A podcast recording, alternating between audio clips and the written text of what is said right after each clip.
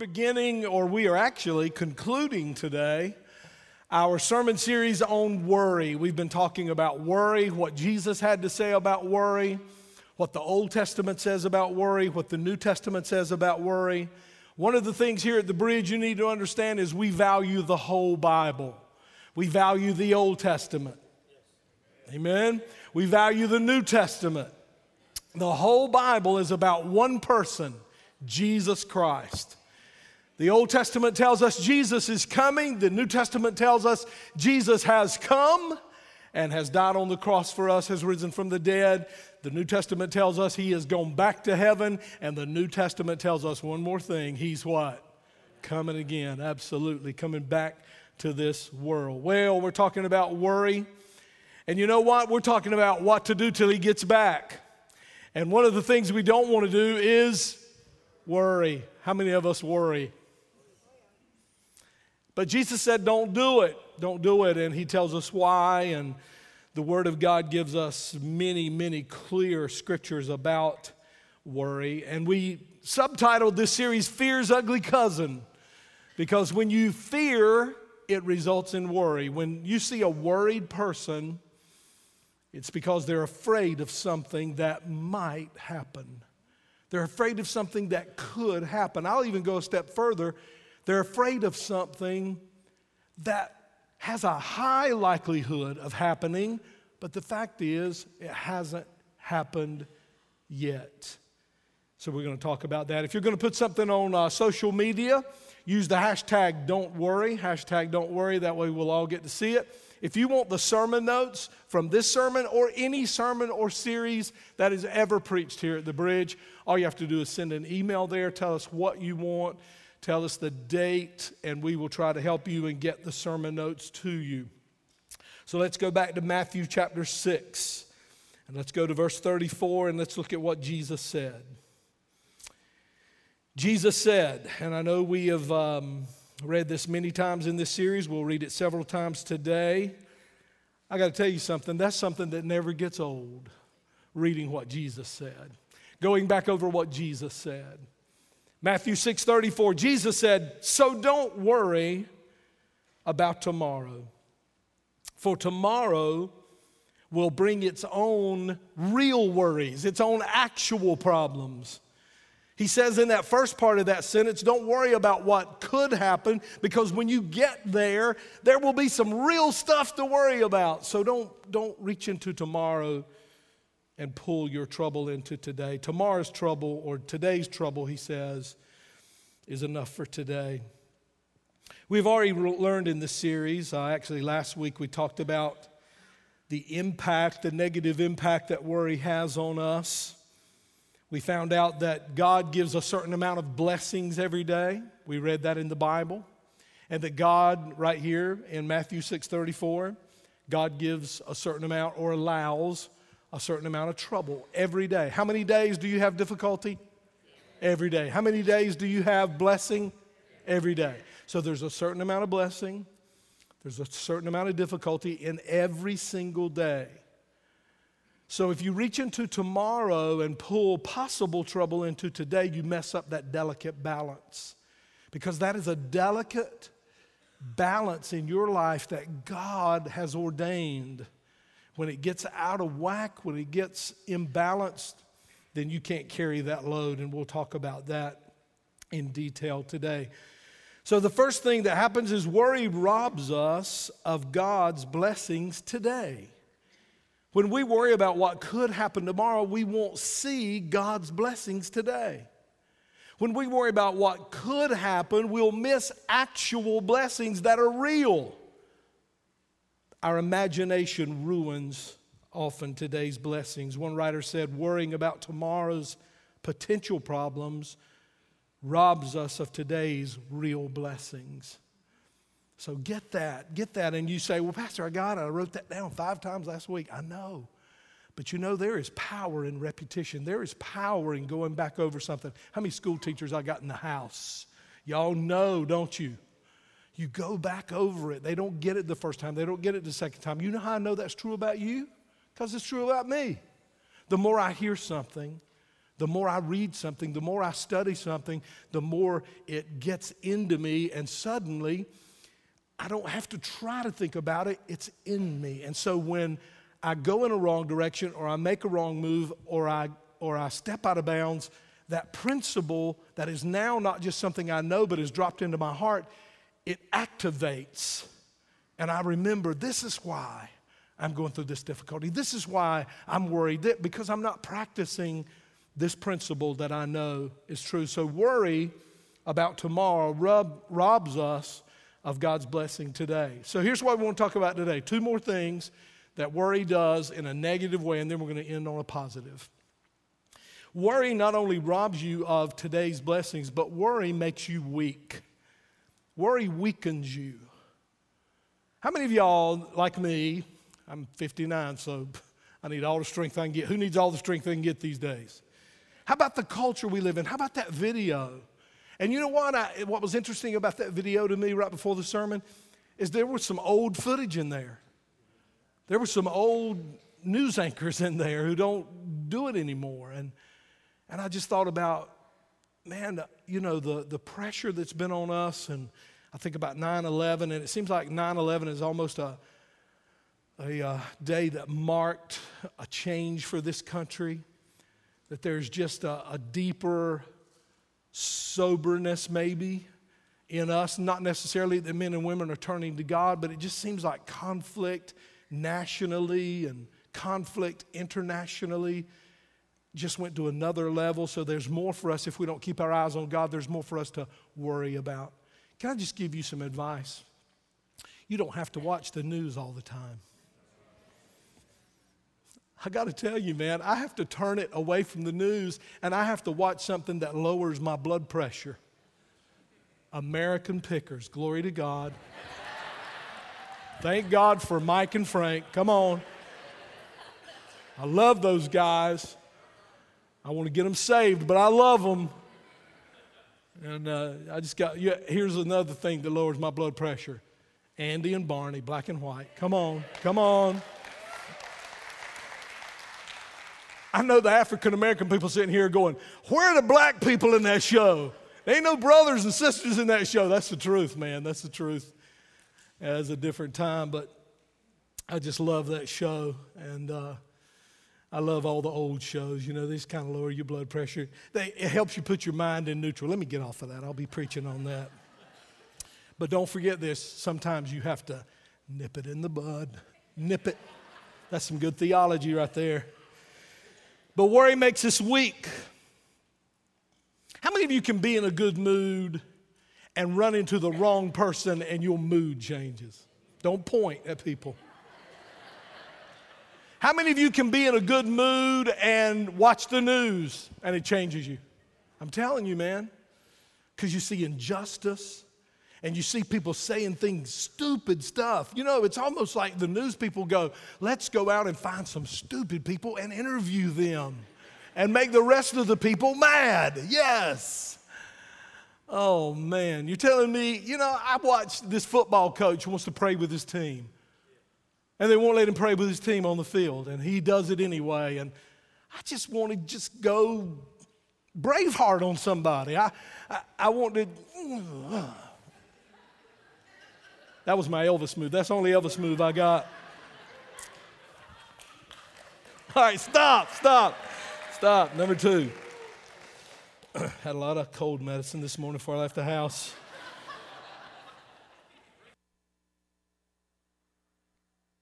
Someone said, drink some more, it makes you preach better. That was hurtful. Last week, this is what we learned. We learned again that every day has a fair measure of difficulty, and God. So often we learned last week too that God, God um, creates that difficulty. Sometimes the difficulty we're in, God sent us into it, and we didn't do anything wrong. Does that help you a little bit right there?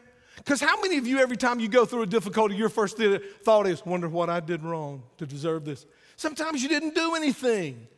Jonah created his own storm, but when the disciples were sent into the storm by Jesus, they had done nothing wrong.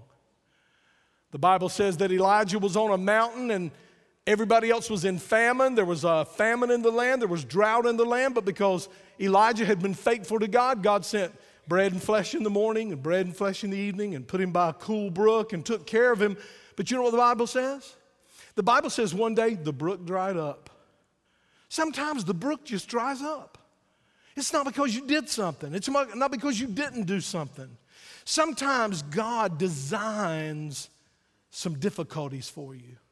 Sometimes God allows, opens the door like He did on Job and allows you to be tested, allows you to be tried. So, you know, anytime you're having difficulty, certainly every day of our life, we want to do evaluation of our life. The Bible says, let a man, let a woman examine himself, herself. Do an evaluation. Where am I with God? Certainly, certainly you want to do that. But listen, don't let your first thought be every time you're in a valley, every time you're in a difficulty, every time you have an unexpected struggle, I must have done something wrong and God's getting me. Man, if you get that picture of God in your head, then you're just gonna you're just gonna feel like God is this mean policeman in your life that hopes you'll do something wrong so he can whop you over the head. And I don't know any mean policemen. All the policemen I know are good policemen. Amen. Matter of fact, I don't know who he was. I'm not even going to say what part of the um, law enforcement community he was a part of, but I want to thank the guy who pulled my wife over in a work zone recently for speeding. Yes.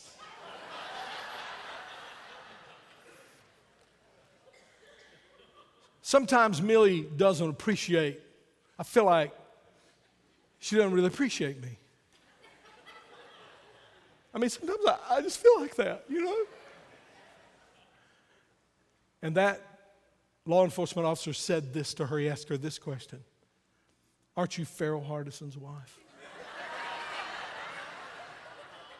and for the first time in her life, she said, Why?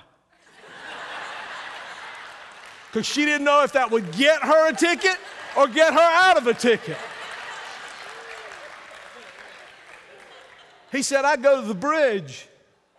And I, I, I thought you looked like his wife. She said, Why? She said, Yes, I am. He said, All right, Miss Hardison, you slow down now. Now, let me tell y'all something. There's going to be women all over Wayne County claiming to be my wife now.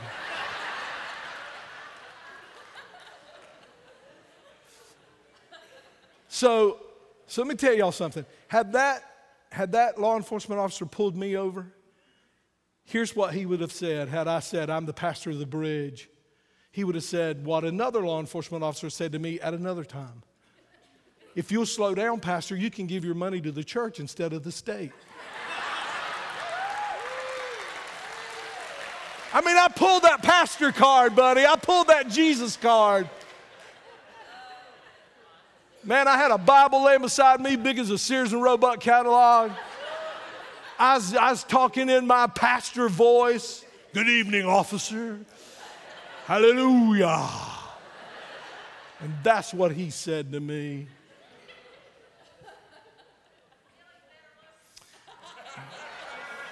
You got that right now. I will agree with that. Millie's better looking. Ain't near as smart though. Okay, let's um move along right here. So God allows a certain amount of difficulty. We're having fun at church, aren't we? Is that all right? Is that all right to laugh, have fun at church? Because I'm about to nail y'all, so get ready. So God allows a certain amount of difficulty in our life, and we, we accept that. We know He does. Now you got to accept that. You got to get there first. But with every bit of difficulty that he allows, or every bit of difficulty that he that you bring on yourself, like a Jonah, he gives you strength. But it's a certain amount of strength. God gives you a certain amount of strength for a certain amount of difficulty. There are two days when God will not give you strength. Two days yesterday because it's gone, and tomorrow because it ain't here yet. It's not here yet. Bad English, good preaching. God gives you strength for, come on, today. Today, look at Deuteronomy chapter 33, verse 25, last part of that verse. Your strength will equal your days. I'm not going to give you strength above the day you're in. I'm going to give you strength for that day. And the same God who gives a sufficient amount of difficulty, again, is the same God who gives you that sufficient amount of strength. Your strength will equal your day. So it is reasonable to conclude from this principle, this truth in the Word of God, that when you add to your difficulties by reaching into tomorrow and bringing tomorrow's possible problems into today, then you're not going to have enough strength to handle what could happen tomorrow and what is happening today. Am I preaching up here? Because God gives you strength for today. Let's look at Psalm 103, verse 14. For he knows our frame, he remembers that we are us. He knows what we can handle and what we can't. Now, some versions of the Bible says, For he knows our frame, he remembers that we are but dust.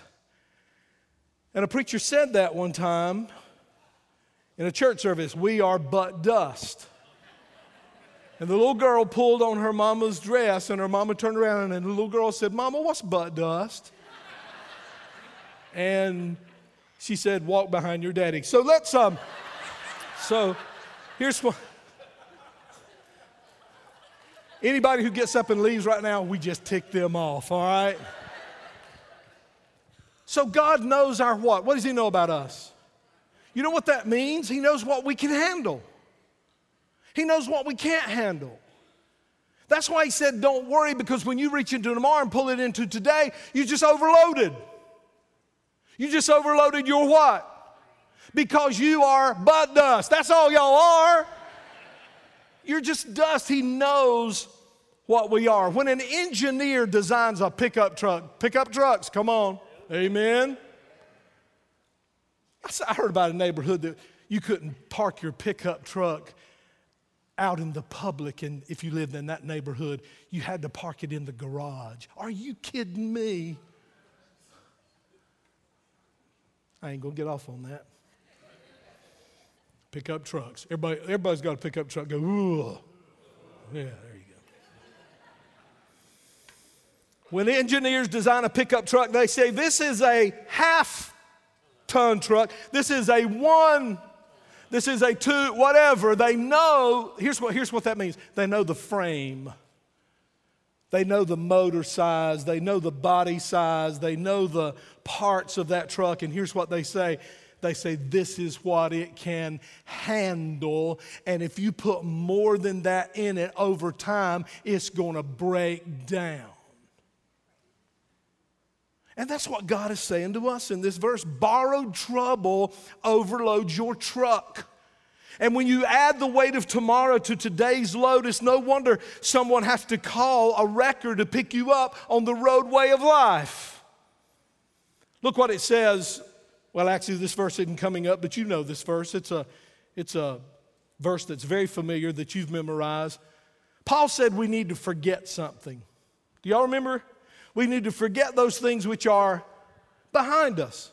So I want to just talk real quickly. I know I'm talking about going into the future, but a lot of times we worry because of our past as well. Paul said, listen, forget those things that are in the past. Here's the deal if you've repented, if God has moved on your heart that you need to make amends, that you've been to somebody, hey, listen, man, there's nothing else you can do. You've done everything you can do. Forget the past and move where? On forward, yes. Commit your past to God, Paul says.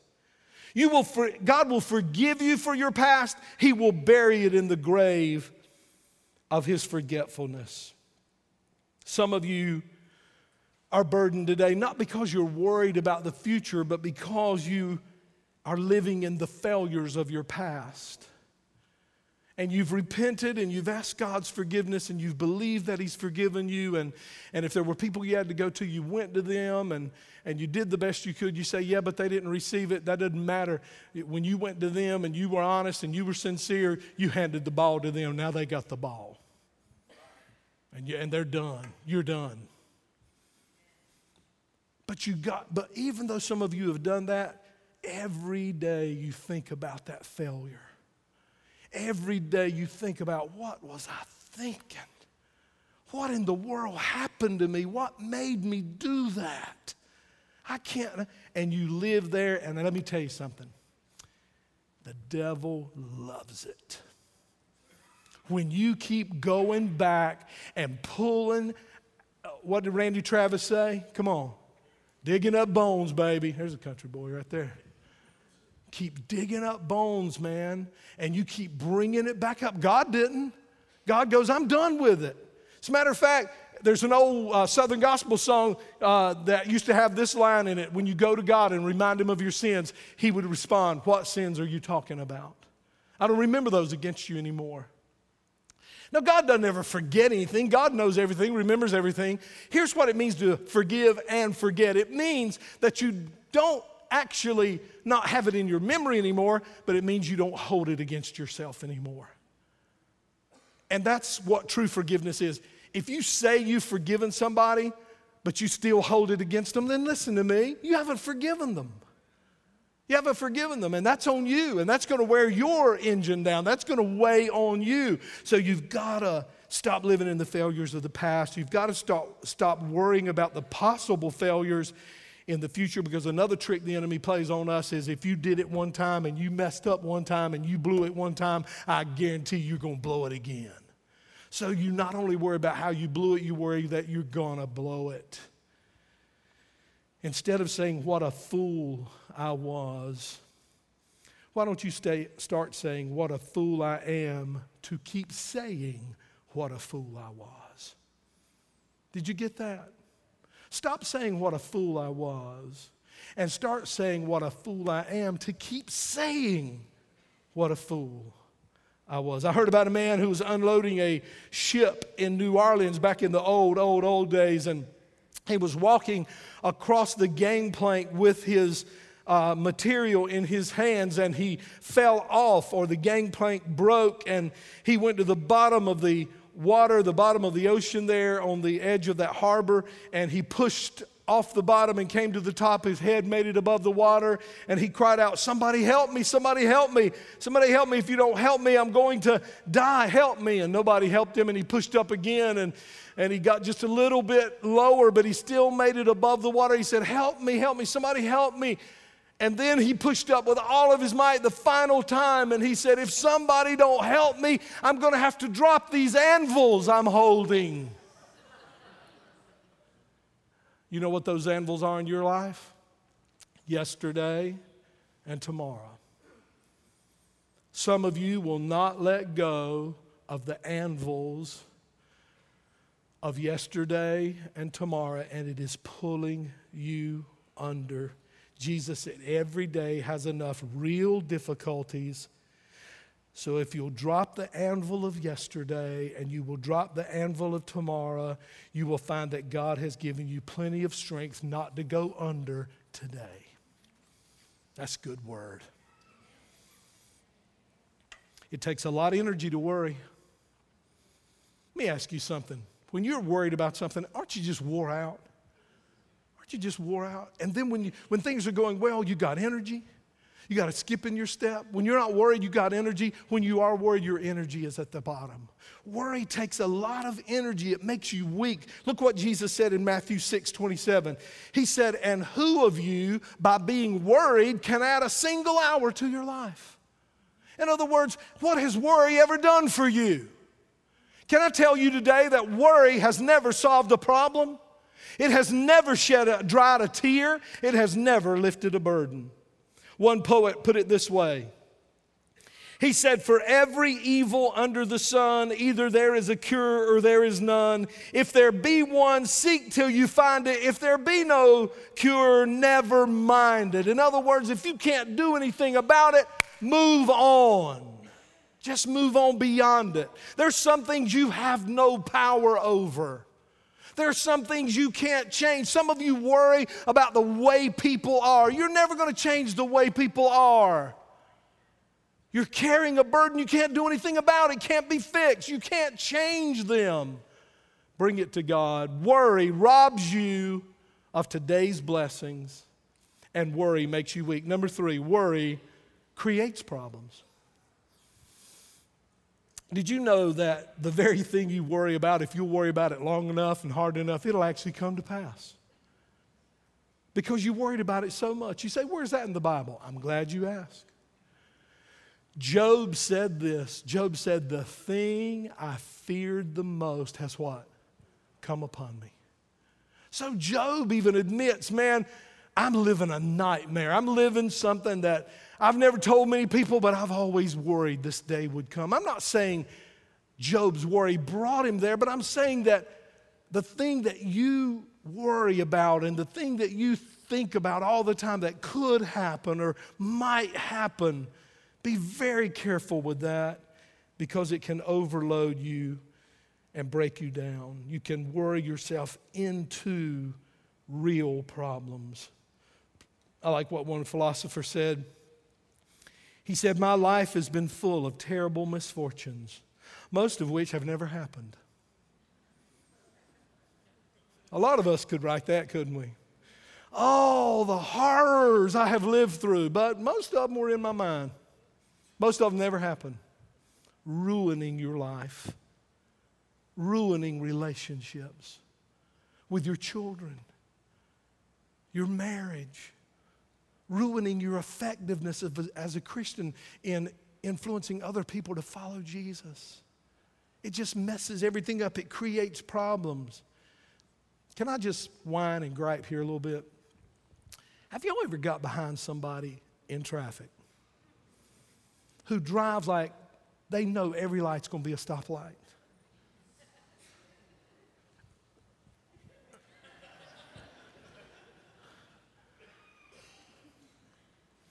I usually go by those people, roll the window down, and go, Get out of the way, Sunday driver. Of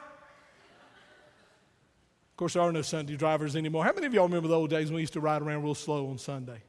Those days are over, baby. It's NASCAR. That's why I love the new road so much.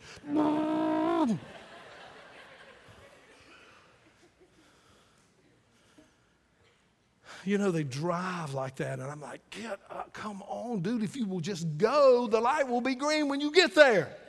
But if you slow down, it's going to be red because I'm type A and, you know, I need to be there yesterday.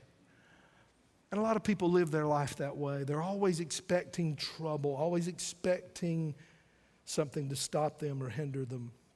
Most of us face the future exhausted and out of breath because we've been fighting imaginary foes. We're exhausted. We're out of breath. We have nothing left for anybody because we're fighting not real foes, but imaginary foes. So let me just close with this thought. Jesus says in Matthew 6 30, 34, and this is the verse we've read over and over and over, and and the series, this series has always been in the context of that verse. Jesus said, So don't worry about tomorrow, for tomorrow will bring its own worries. Today's trouble is enough for today. You know what? I thought about that verse and I thought about, you know how human, your human nature is just right there at the top. You know, your, your spiritual nature, you got to dig in there and find that. But your human flesh nature, it's right there at the top, ready to respond to everything. Come on, y'all look holy. Come on, y'all know what I'm talking about. So when I'm reading this verse, you know, a little thought creeps in my mind, and here's that little thought. Can I just be honest? Jesus, that's easy for you to say. You're Jesus.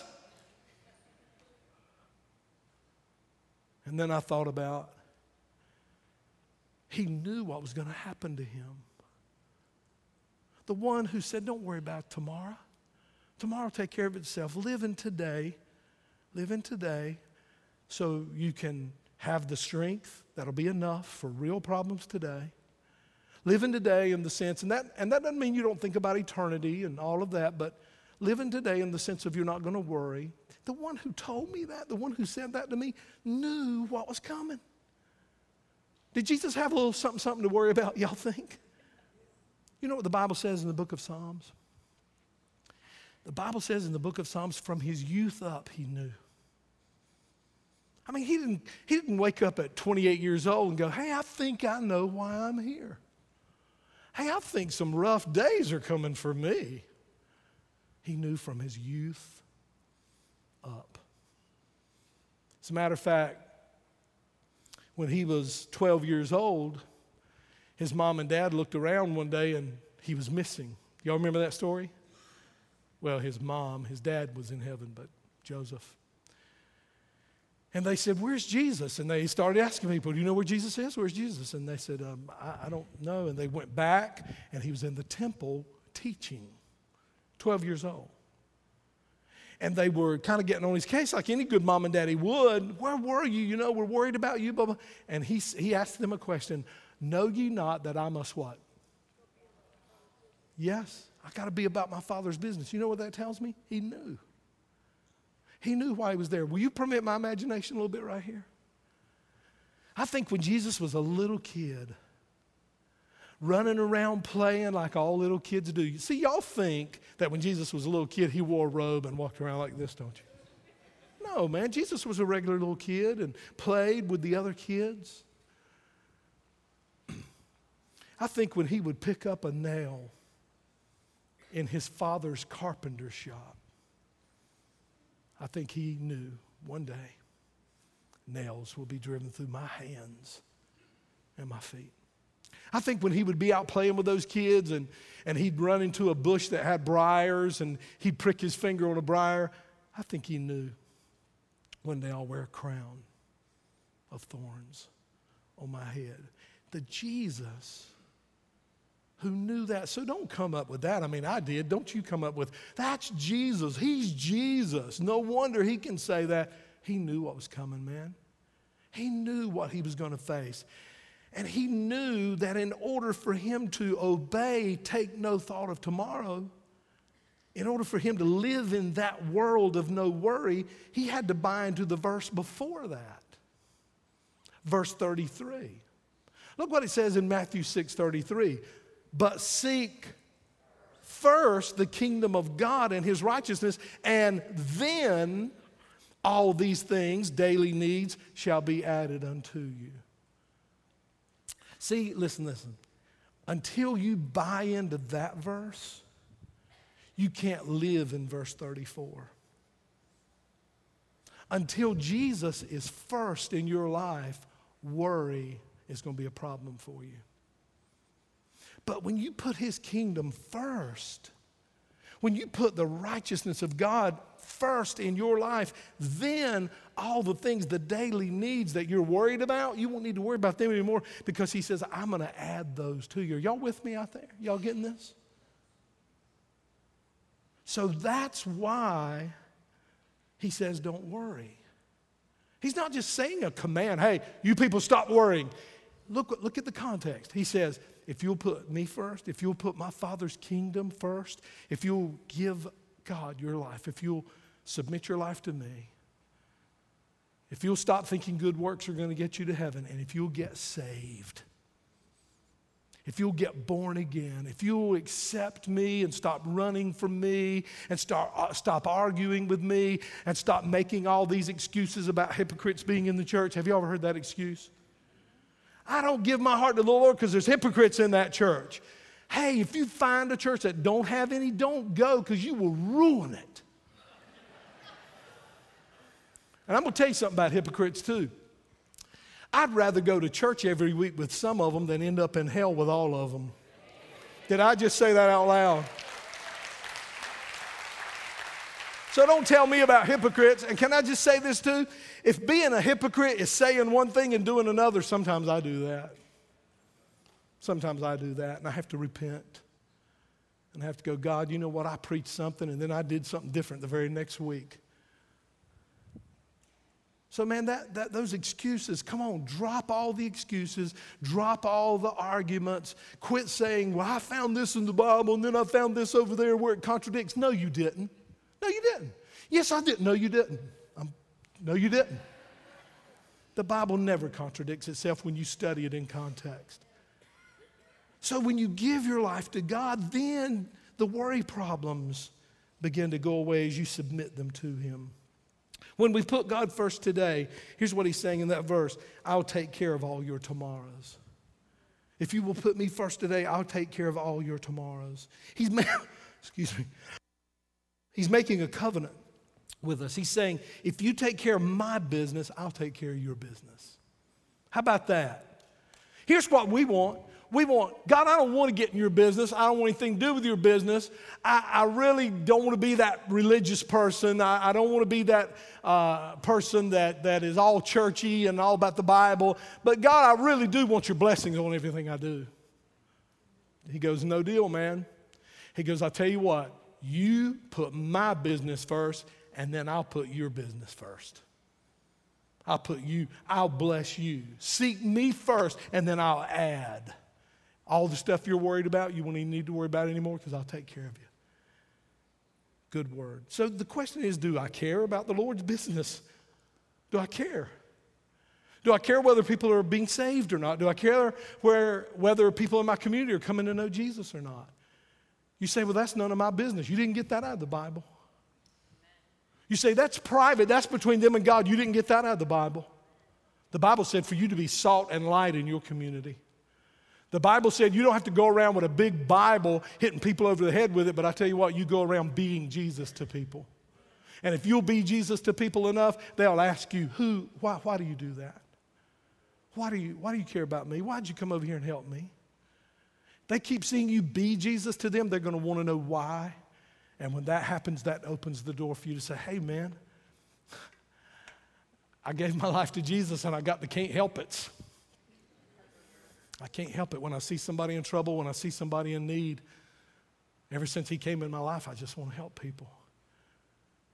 And then they'll go, Well, tell me, how can I get that? And then, boy, then the door did open wide. And next thing you know, you're sitting in church with your neighbor who you influenced to come to Jesus. So, do you care about the Lord's business? Is that first? Do you put his business above your own? Is Christ not just Savior, but is he Lord of your life? Is he your master? Do you know him personally? Do you have a relationship with Jesus? Or do you just know about Jesus? It isn't enough to know about him. I know people who can quote scripture and tell Bible stories, but they don't know the author. They don't have the author of the book in their heart. I'm not asking you how much you know about the Bible. I'm not asking you any of that. I'm asking you, do you know the Lord?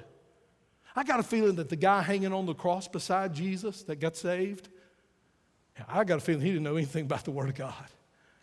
I got a feeling he didn't know anything about church. He didn't know anything about anything. Here's what he knew he knew Jesus was Messiah. And he knew Jesus was his Savior. And the Holy Spirit convicted his heart, and he responded favorably to the Holy Spirit. And right there on that cross, hanging beside Jesus, a thief and a robber, he turned his life over to Jesus. And Jesus said, I'll see you in paradise, sir.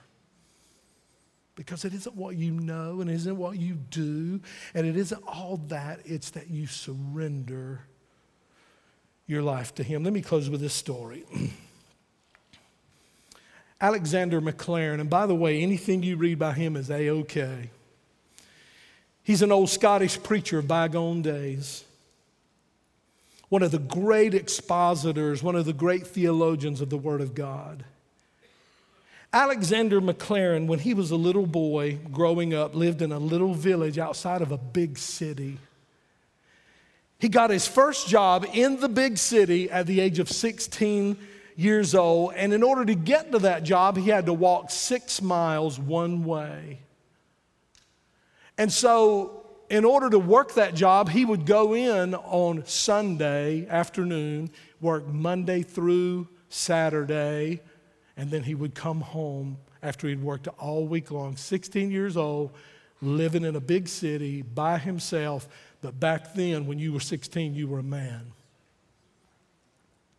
And so Alexander Maclaren, on his first walk to his new job, his daddy said, I'll go there. I'll, I'll walk with you. It's your first time. I'll walk with you.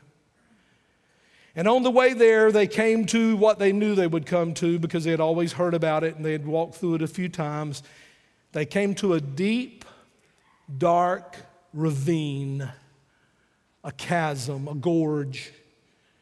It was very, very dark, and they had to walk through that. And once they walked through it together as father and son, his father looked at him and said, Now, Alex, he said, when you get off work on Saturday night, he said, I want you to come on home Saturday night. And Alexander Maclaren said to his dad, Dad, I'll be tired Saturday night. I, I, I really, if you don't mind, I'm going to sleep Saturday night and then I'll come home Sunday morning. Is that okay? And I'll come home real early and I'll get home in time for church. And he said, No, Alex, this is the first time you've ever been away from home, son. And my old heart's going to miss you and I'll be longing to see you. So he says, Please, Alex, I want you to come home Saturday night when you get off work. What Alex had not told his dad is that there had been some terrible things that had happened in that ravine. There had been bandits and thieves and robbers that lurked there at night, and some terrible things had happened there, and Alex was scared to death. He didn't want to go through that valley at night by himself. He was afraid. He didn't want his daddy to know he was afraid because, you know, he's a man now and he didn't want his daddy to know. So he swallowed hard and he said, All right, Dad, I'll, I'll come on home Saturday night. So throughout that entire week, what did he do? He worried. He worried that whole week. He tossed and turned and slept only a few hours each night and worried about what it would be like when he got to that ravine and it was dark. And he worried about what might happen and what could happen and what he could face there. And Saturday night came and he got off work and he made his way toward home. And as he stood there on the brink of, brink of that ravine, he looked in. It was so dark so frightful. His chin started to quiver. Tears welled up in his eyes. He was so scared, he did not have the strength to step into that ravine. And suddenly he heard a noise and he saw a figure, a shadowy figure. It was coming right at him. And he noticed something about the features and the way that person was walking, and it looked familiar. And it was his daddy.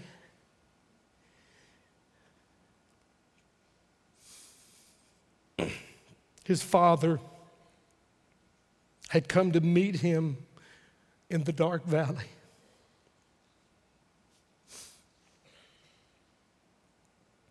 And his dad said, Alex, I missed you so bad. I just thought I'd come meet you and walk through the ravine with you and walk all the way home with you. And Alexander Maclaren said, With my father walking by my side, I feared nothing. And when you know that your Heavenly Father is by your side, and you know He will go through every valley with you, and when you know He's promised that He will never leave you, never forsake you, then why don't we stop worrying about tomorrow? Why don't we stop facing the future with fear? And why don't we live in today and enjoy the blessings of today instead of paying the high cost of borrowed trouble because He'll walk with you through every valley? Let's all stand. Will you guys do something for me? Will y'all just walk up here? Just walk right up here, everybody in the building. If you're physically able, just walk up here. Let's close around the altar today. And if somebody will bring me a box of tissues, I will love you forever.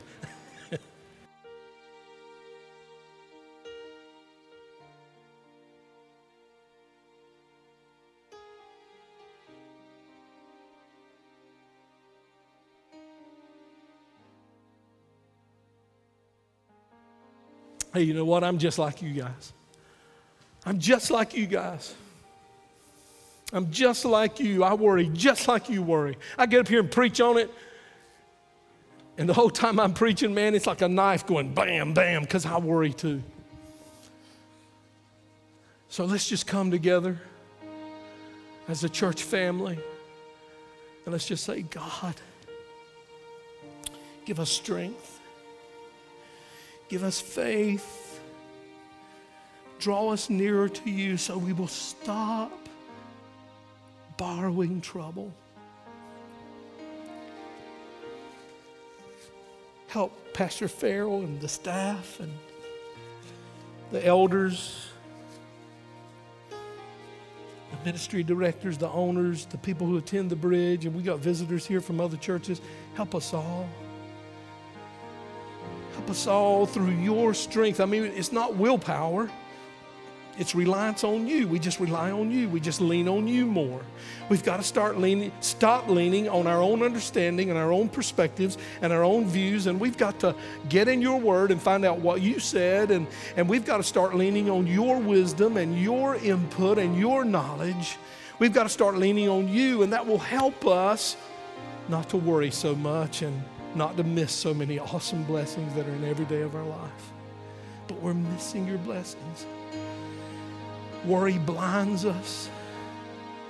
Worry blinds us to the goodness of God all around us. It blinds us to the generosity of God.